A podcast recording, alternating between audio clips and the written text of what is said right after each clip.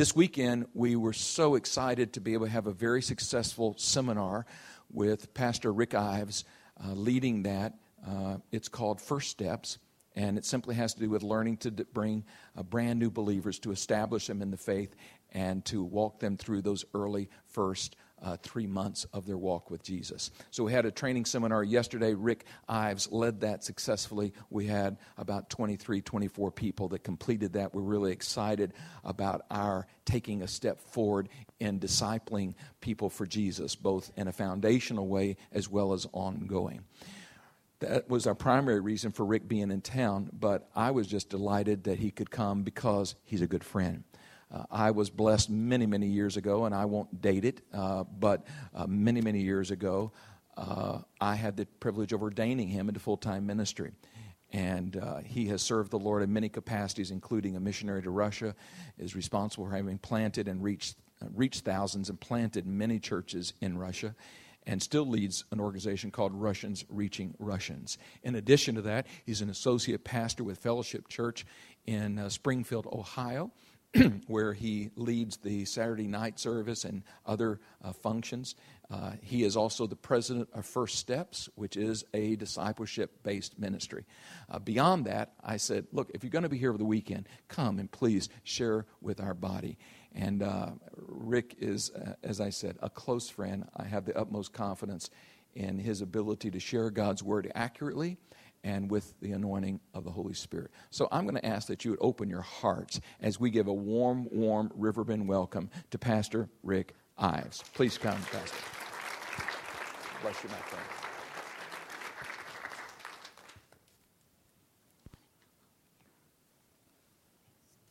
Good morning. It's great to see you. It's great to see old friends. Some people in this room I haven't seen in 13 years. Um, others brand new. It's great. Now, when I used to work, for, I've, I've had the distinction of working for Bobby twice in my life. Explains the lack of hair that I have today.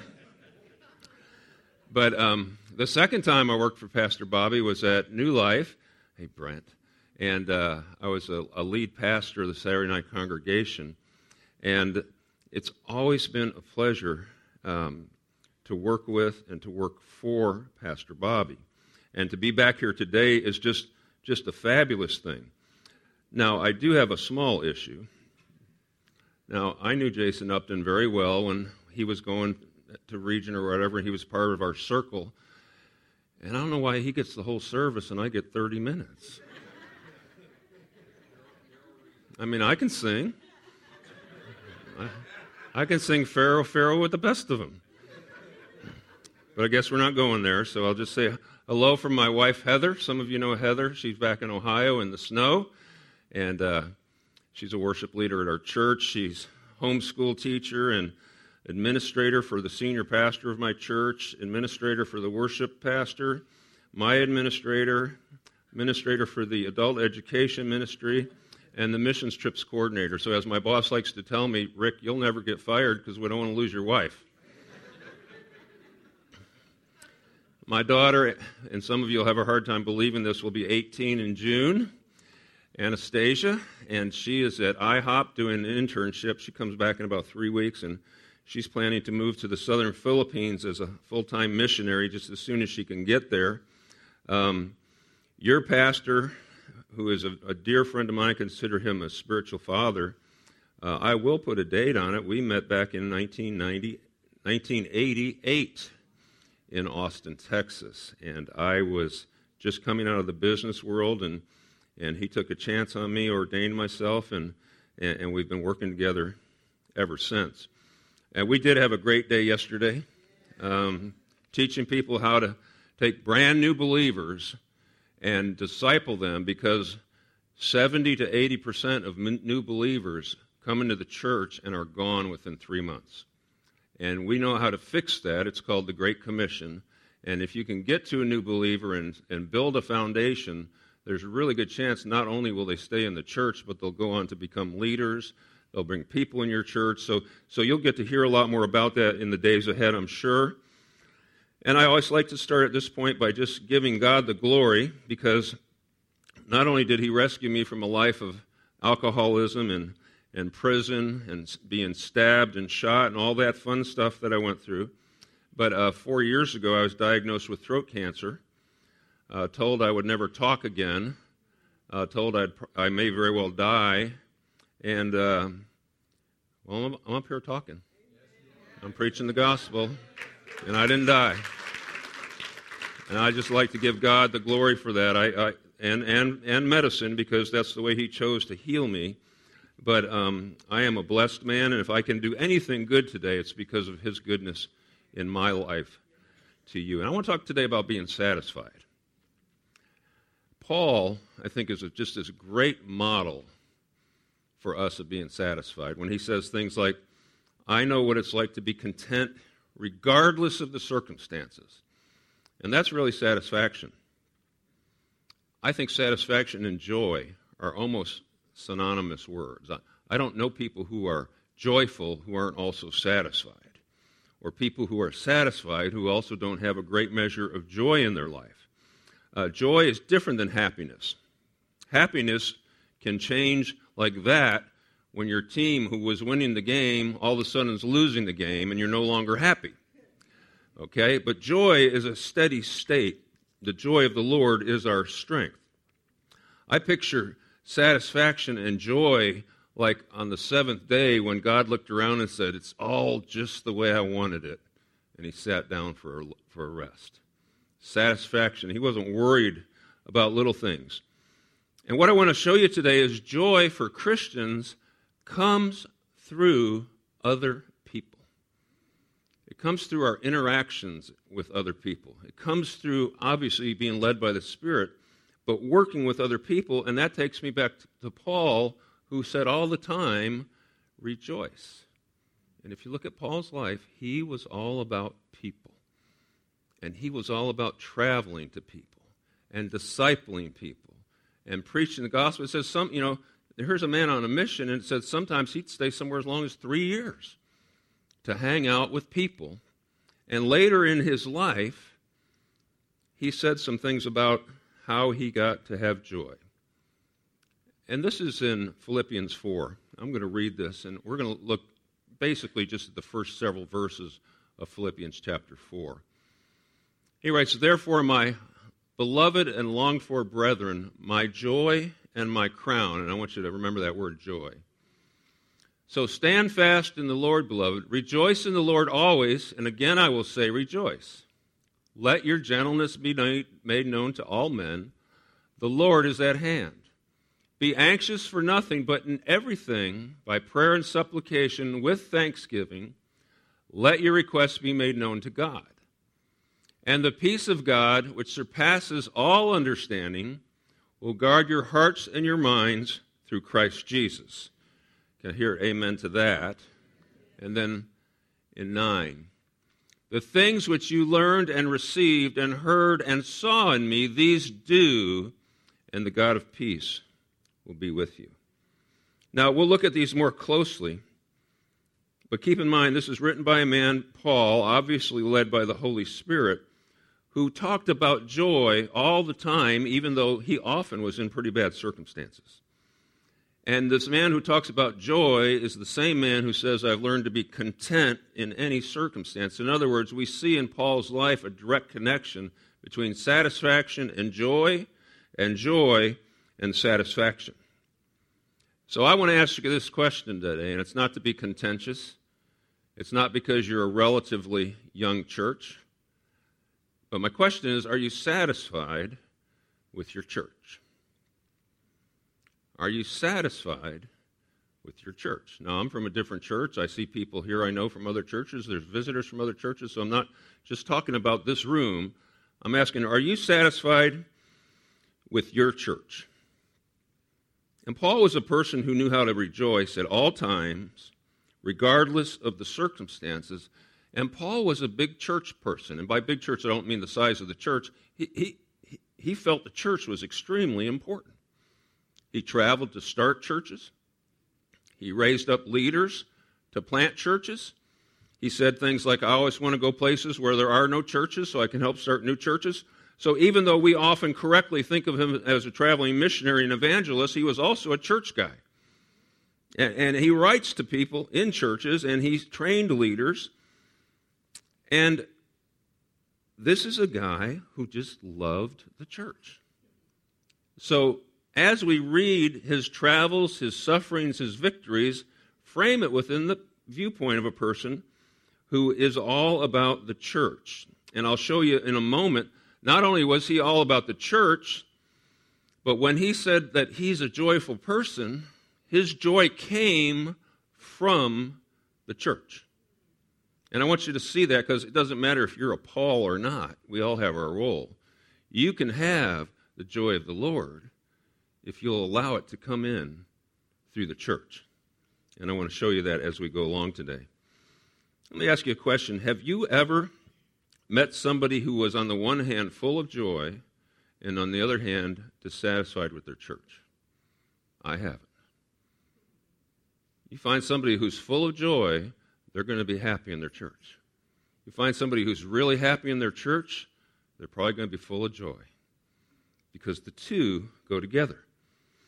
And the teaching of God's Word is that we should be content and satisfied wherever we are, regardless of the circumstances. And that's tough in our society because a lot of us don't like that. But, but my secondary question, because if you, if you went to a lot of churches and did a, uh, confidential survey and said, Are you satisfied with your church? A lot of people would say, probably not in this room, but a lot of people would say, No, I'm not. And I'm here to tell you that most of those people, they're not really dissatisfied with their church. There's something else going on. There's something else going on. So again, therefore, my brothers, and longed for brethren, my joy and crown. So stand fast in the Lord, beloved. That's the first verse that I'm repeating. So Paul's writing to people in the city of Philippi. Joy comes from people that you have relationship with. You have relationship with people through discipling them, through hanging out with them, through fellowshipping, through traveling, going on missions trips, serving in the church. And Paul writes here to brothers and sisters that he had hung out with. But these people are far more than just brothers and sisters. Now, I like the fact that Christians can call one another brothers and sisters because I'm terrible with names. so I have the safeguard. And I, I can look at you, and, and, believe me, I can forget your name from yesterday. But it doesn't matter because I can just call you brother or sister. But it really meant something to Paul. Because Paul is basically saying, You're not just my brothers and sisters. You are people I've preached to, I've taught, I've discipled, I've witnessed to. You've gone with me on missionary journeys. We've started churches. We've been in jail together. We've been whipped. We've been shipwrecked. We've performed miracles together. In other words, he says, You are my joy. I mean, that's what he says right there. Now, here's the man who, chained up in Roman prisons, would say, Rejoice in the Lord always. Again, I say rejoice. Why? Because he had that body of experience of being with the people of God and serving with the people of God. And that filled him with joy, and that joy enabled him to be content even when his circumstances were about the worst they could be. Now, we know that's not the American cultural teaching that we get today. And I don't wish prison and all that stuff on anybody, but I believe if we would follow Paul's simple formula to be with people and to love people and to serve with people, we'd start to know a whole lot of joy in the church of Jesus Christ. Uh, an amazing statement that you are my joy. Just let that sink in for a moment. You know, and what he's saying is joy doesn't come from following a bunch of rules. Now, nothing wrong with good rules. But how many times have you had to follow 19 rules and it just made you really full of joy? I'm so happy. I'm so happy I was restricted today. Come on, let's face it. Now, Pastor Bobby said, I've been in working in Russia for 26 years now, and when we first went in there, there were no churches like we would recognize, so we worked with the underground Pentecostal churches. Wonderful people. But because they had been suppressed for 75 years, they had become very legalistic. And I don't criticize them because I don't know what it's like to have to hide for 75 years. But that was the end result. They loved Jesus, but they were incredibly legalistic and judgmental. And I would go to these meetings, this is back in 1992, and we had to teach them how to do open air meetings because they had only done meetings in hiding. And we would watch people come forward, and I, I can remember to this day a, a Russian woman who would come to the front and one of the Pentecostal brothers would take her over to the side and say, The first thing you need to do now that you're saved is cover your head. Now, I have nothing against covering heads if that's what the church believes, but that's the first thing you need to do. First, Christ just saved you from, from hell, and the first thing you need to do is put something on your head. They have churches that, because of that legalism, wash feet every week Imagine having to have your stinky, smelly old feet on display every single week. Some people don't like to do it once in their whole lifetime. One pastor, wonderful man, his name was Vasily. I love him. Haven't seen him in years. And he told me in, in an honest moment, this is all through an interpreter, he said, You know, my dad was a pastor too in the underground church. We weren't allowed to play chess. Now, we think of Russians as playing chess. I said, Why? He said, Well, that, that's from the devil. And then he, he gave me this really sly look. He had a big smile. He said, But I let my son play it anyway. Because I knew it wasn't really from the devil. but how many of you would agree that stuff, it makes for a great sermon illustration, but it doesn't bring any joy? Now, my most horrible moment was when I found out, much to my surprise, that Russian male Pentecostals take literally the admonition to greet one another with a holy kiss, and they would whack me right on my lips. I didn't know what to do.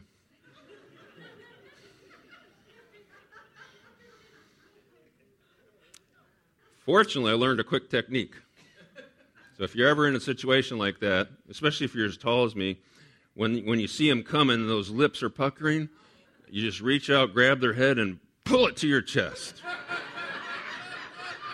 They, they can kiss my shirt all day, and then off they go. So they only got away with one kiss to this guy, believe me. But you'll like this. I took Grant to one, I didn't warn him. Oh my gosh. He was scarred for life. Now, I want you to know these Russian Pentecostals I'm talking about, I love these people. But that kind of stuff just does not generate much joy. And I believe if you don't have much joy, there's no way you can have much satisfaction. And if you can't have much satisfaction, you, you just can't sit down and really analyze what God's doing in your life and see the next step.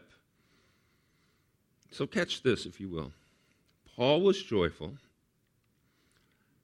because he had people in the world that he worked with and that he discipled, and he had fruit. And that's what we're called to do go and make fruit that lasts. And then my Father in heaven will grant you whatever you ask for in my name. So, what about us? I travel a lot. I'm blessed that way. I travel to a lot of countries. And I, recognize everywhere I go, and I think particularly in America, that many Christians don't have a lot of joy. Uh, my former pastor, and I said this yesterday, Pastor John Hagee would say, most American Christians look like they've been baptized in pickle juice. Okay? Now, what kind of witness is that? When Paul teaches that you will have joy and peace when you have fruit. So Paul is saying, you know, you're my joy because I've had fruit among you. We, we've done things together. We, we, we've started churches, we've preached the gospel, we've discipled, we've done things together, and that gives me great joy. Now, as you sit there and start to say, I wonder if I am having a lot of fruit in my church personally. I wonder if am I discipling people? Am I witnessing? Am I am I sharing my faith and all that stuff? And if you start to say to yourself, you know what, no, and no, and no, then I'll bet you don't have a lot of joy. Now, the good news is you can change that today. God's not heaping up a list of sins against you, He's just waiting for you to break through and move forward. But the church kind of gets paralyzed when we don't have any joy. Because what, what does Scripture say? The joy of the Lord is our strength. The joy of the Lord is our strength. Paul says, Rejoice in the Lord always. Again, I say, rejoice. Let your gentleness be known to all men. The Lord is at hand. I think joy is a consistent attitude, not a temporary high based on feelings. I'm all for being happy. Don't get me wrong, but to me, it's not the same thing as joy. Now, I live in Ohio, home of the national champion Ohio State Buckeyes. not to be proud. But let me tell you something. I've lived in Indiana, where basketball is religion. I've lived in Texas, where football is religion. And I've lived in Ohio, where football is the mother of all religions. And people get really excited about this. But I can tell you, I've, I've had the opportunity to go to a couple Buckeye games. The tickets are hard to get, very expensive. But when I say joy, I'm not talking about the drunk guy behind you at a football game who's screaming and yelling for his team because they're winning. Because in 30 seconds, the score could reverse, and he's going to go from happy to totally morose. And that's not joy. Joy is an inner strength. James says, Be joyful even in the midst of problems. Joy is that confidence I have that even though tomorrow may be a terrible day, I'm still okay with God. I'm still filled with the Spirit. I still know that greater is He who's in me than the one who's in the world. I'm on my way to heaven. I'm an overcomer. That's the kind of joy that I think the church needs. Rejoice in the Lord always. Now, again, a lot of people don't have that joy because they just don't feel like they've ever reached out and impacted somebody for Christ, which is a great feeling, by the way. But you can. Verse 6. This is one of my life verses, and that's something we taught yesterday in the seminar. Be anxious for nothing, but in everything, by prayer and supplication with thanksgiving, let your requests be known to God. And the peace of God, which surpasses all understanding, will guard your hearts and minds through Christ Jesus. This verse speaks peace. It says, don't worry. I mean, I don't like it, but worry is a sin. Joyful people are peaceful people. That speaks to gentleness. Guys, gentleness doesn't mean being a wimp. You know that being humble doesn't mean being a wimp. You know that the root words for humble and humility refer to an extremely strong individual who has chosen to submit himself or herself. It actually speaks of great strength of character, to be gentle and to be humble. And I have found when I'm gentle with people, I get a lot more favor, I get a lot more done, and my marriage goes a whole lot better. Because my wife has learned a trick. I don't know who taught her this, it's not in the Bible. The moment I raise my voice, she leaves the room. It drives me crazy. And I'll yell at her, Where are you going? I'm mad at you. Bang, she's gone. And I'm like, Oh, she did it again. And now I can't approach her until I calm down and get gentle. And, but then once I get gentle, it works. You know? Gentle word turns away wrath. Gentle people are joyful people. Joyful people are satisfied people. Satisfied people are gentle people. And the source is having fruit in your life by working with your brothers and sisters in the church because, as we taught yesterday, you will never know a greater feeling than when God works through you to impact the life of another person. That's truth. That's absolute truth. That's the greatest high in the world. Now, are we satisfied with our church? I remember uh, being a pastor back here and working for Pastor Bobby, pastoring the Saturday night service, and I was so excited uh, because I had just recently been appointed to that, so I was getting to preach every week and build the leadership teams and do everything that had to happen for Saturday night. I had some great volunteers, and, and we were doing really well. And there was a young couple in the church. Uh, they, didn't, they don't have any children, as I remember, and they were big servants. They were helping. They were there every week. They were great. And one night they walked up to me and said, Pastor Rick, this is our last night. We're leaving. So I figured, okay, they're moving. I said, well, what's up? They said, Well, we're disenchanted with the church. I'm like, That had never happened to me before. I had a silly notion that I'd never have that problem. And I said, Well, you're here every week. You love the church. What's wrong? And they said, yeah, This is funny because it, it does happen to involve Bobby. but I, I just preach what God gives me. And they literally said to me, because this is years ago, and I remember because it still almost knocks me over when I hear. They said, "Well, we heard that the senior pastor has built a new house with a swimming pool, and that's ungodly. We're out of here." And they were gone that night. Now, I don't even know or remember if they had built a new house. I don't know if he's ever had a swimming pool. I could care less. If God blesses them with something like that, I think that's wonderful. But I was in shock. I'm like, is our swimming pools a sin issue? I mean, do you not want your pastor to have a nice place to live? So I, was just so in shock, but I realized after contemplating that wasn't the reason they left. There was something else. That, that was just a story they used. And now, having pastored for more than 25 years, I realize that probably nine out of 10 times when somebody leaves the church, I never hear the real story because people won't tell us. All I know is that something has happened and they have become dissatisfied. And it may very well have to do with me not meeting their expectations. The problem is they never told me their expectations. And it's really hard to meet expectations when you don't know what they are how to just be satisfied. Because, see, I think a, a great church is, is not so much about the music style, although I like this music style, or how good the worship is, because that's kind of up to God to judge that, or how great the preaching was, because again, how, how, do we even analyze that? Or how big's your church, or what denomination, or what version of the Bible you use? To me, a great church is one where people come together, they're called together to do something for God, and they do it with all their heart.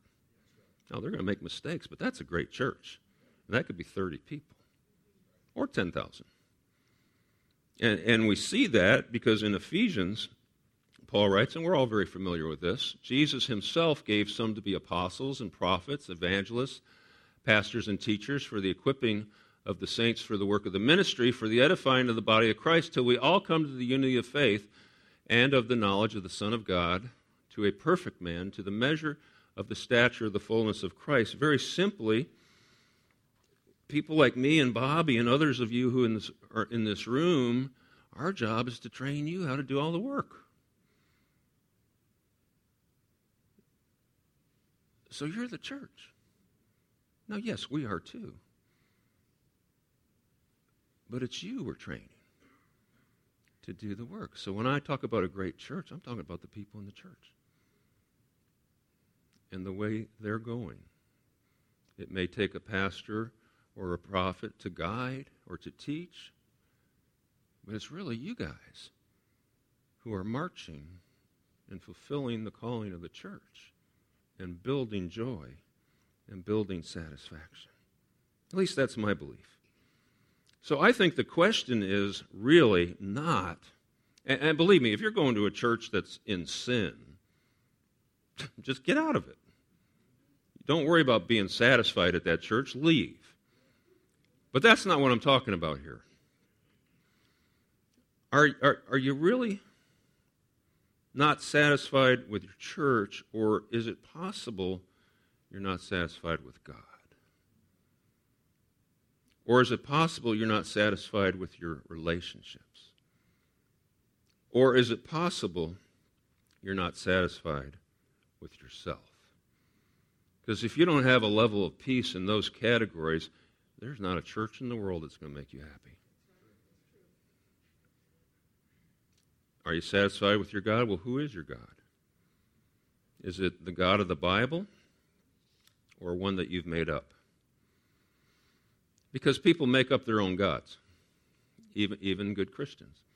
They make up gods that wink at sin. Now, a fake God can be very convenient, but he'll never satisfy.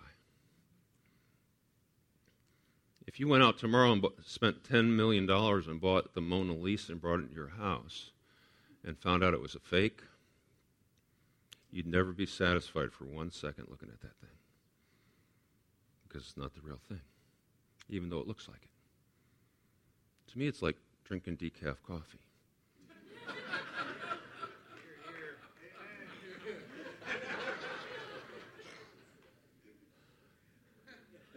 I mean, that's like kissing your sister. Why bother?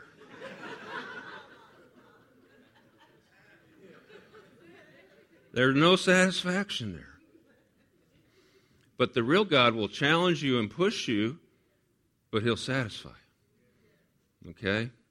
Your relationships. Well, quite frankly, wives are to respect their husbands. Husbands are to lay down their lives for their wives and serve them. Children are to obey their parents. Young people are to respect old people. Men are to honor women. We are to speak well of one another, and we are to reject things that are wrong, and we are not to gossip or believe lies about each other. Those kinds of relationships, even if we get deceived once in a while, will bring satisfaction. And with yourself. I hate this because America's full of self haters. And you know what? God has a much higher opinion of you than you probably do.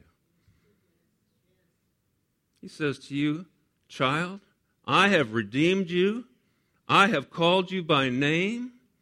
And when you pass through the water, you won't drown. And when you pass through the fire, you won't be burned, for I am with you. He calls you sons and daughters and friends and more than conquerors. And I know there's people in this room, and even as a Christian, you, you, you think that God can't forgive you. Well, I have a prophetic word for you. He already has. Well, God can never accept me. He did on the cross. Well, God can never use me. Well, if you get up and take two steps forward, He'll use you. It's all about are you happy with yourself or satisfied with yourself? with your relationships, with your God. If you get that all together, you're probably going to love your church. If, if God moves you to another church, that's fine. But I think it's a no brainer to say if you don't like yourself, you won't like other people. And since the church is other people, you won't like your church, you won't have joy, you won't have satisfaction, then you'll start all over. So, again, real joy, peace might elude you, but the good news is God does love you just the way you are, and you can decide right now to accept that, to become all God's intended for you to be. And when you lay a good foundation, and it's never too late to rebuild your foundation, by the way, your relationships will start to heal. Your relationship with God will have new strength. You'll start to see fruit, and you'll be able to stand up in a short time, I believe, and say, The joy of the Lord is my strength. Amen? That's truth. Whatever you've heard, whatever you've learned and received and heard and saw me, these do, and the God of peace will be with you. Paul's telling people, Paul's not saying, follow me. He's saying, if you see God at work in me, follow me. So, final question who are you following? Who are you following? I mean, we're sheep. We are to follow Jesus. We are to get into a church where we feel like we can follow our pastor. We are to follow the authority figures in our life that we believe God has put there. Who do you follow? Who do you serve? Which gospel do you believe? How do you treat your spouse and your children and your friends? And are you even at peace with yourself? What's your attitude towards your church and pastors and elders and the people you sit by each week? And are you bearing fruit or are you barren of fruit? Because, friends, I believe the best days of your life are yet to come. And I don't mean heaven, although obviously that's going to be better. I mean, in heaven, we're all going to look like me. I mean, what, what more could you be looking for? oh, Lord. But I'm not talking about heaven. Jesus said the thief comes only to kill, steal, and destroy. He's talking about today. But I, today, have come to give you life and life more abundantly. I, can, I just want to encourage this church because I know it's young and I know it has such great potential. And I've seen Bobby pastor churches for 28 years now, and I know this church has tremendous potential to do great things for God. But I want to encourage you your satisfaction and your joy and your peace is directly related to the people you want to get out there and impact and the people that you're willing to disciple and witness to and labor with and serve food with and, and go door to door, what, whatever it is, if it's producing fruit for the kingdom of God and you've gotten your hands dirty working with other people, that is going to bring a quality of life to you that you may have never known before. Can I hear an amen? amen? Can I ask the prayer workers to please come? Because I want to make sure you have a time of ministry. And all I want to simply say is this. And I, I, I, always have to do this in my own church too, but all of us need prayer at all times. Um, so do this with me. Stand, if you would.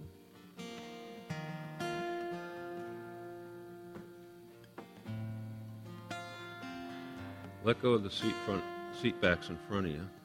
Let some blood flow through your fingers again. And I, I just want to say this, and maybe we'll get a few more people up here uh, to pray. I'd just like to invite you to come if you have any prayer need. Obviously, if you want to make and start a relationship with Jesus Christ, these people are here to pray for you. If you feel like at one time you had a relationship with Jesus Christ, and maybe you've wandered so far that you're not even sure He remembers you, and He does, but you want to start that over, come forward. If you have a need for healing, these people will pray for you. So anything, but in particular, if you're a person today and you're like, yeah, I want satisfaction in new levels, I want joy in new levels, I want to have fruit in my life, then I would recommend the best way to start is to come forward today, let somebody lay hands on you. And uh, we believe when people pray, God hears, God answers. I don't know how He's going to answer, but He does. So, would you just begin to come forward if that's you today, just while the music's playing, and take advantage of being prayed for? These are people you can trust. You can tell them as much as you want or as little as you want about your particular need.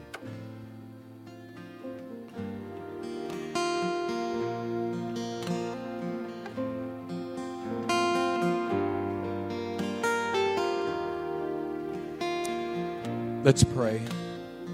And after prayer, you're free to come and still receive prayer from these ministry teams or be dismissed. Father, we're grateful.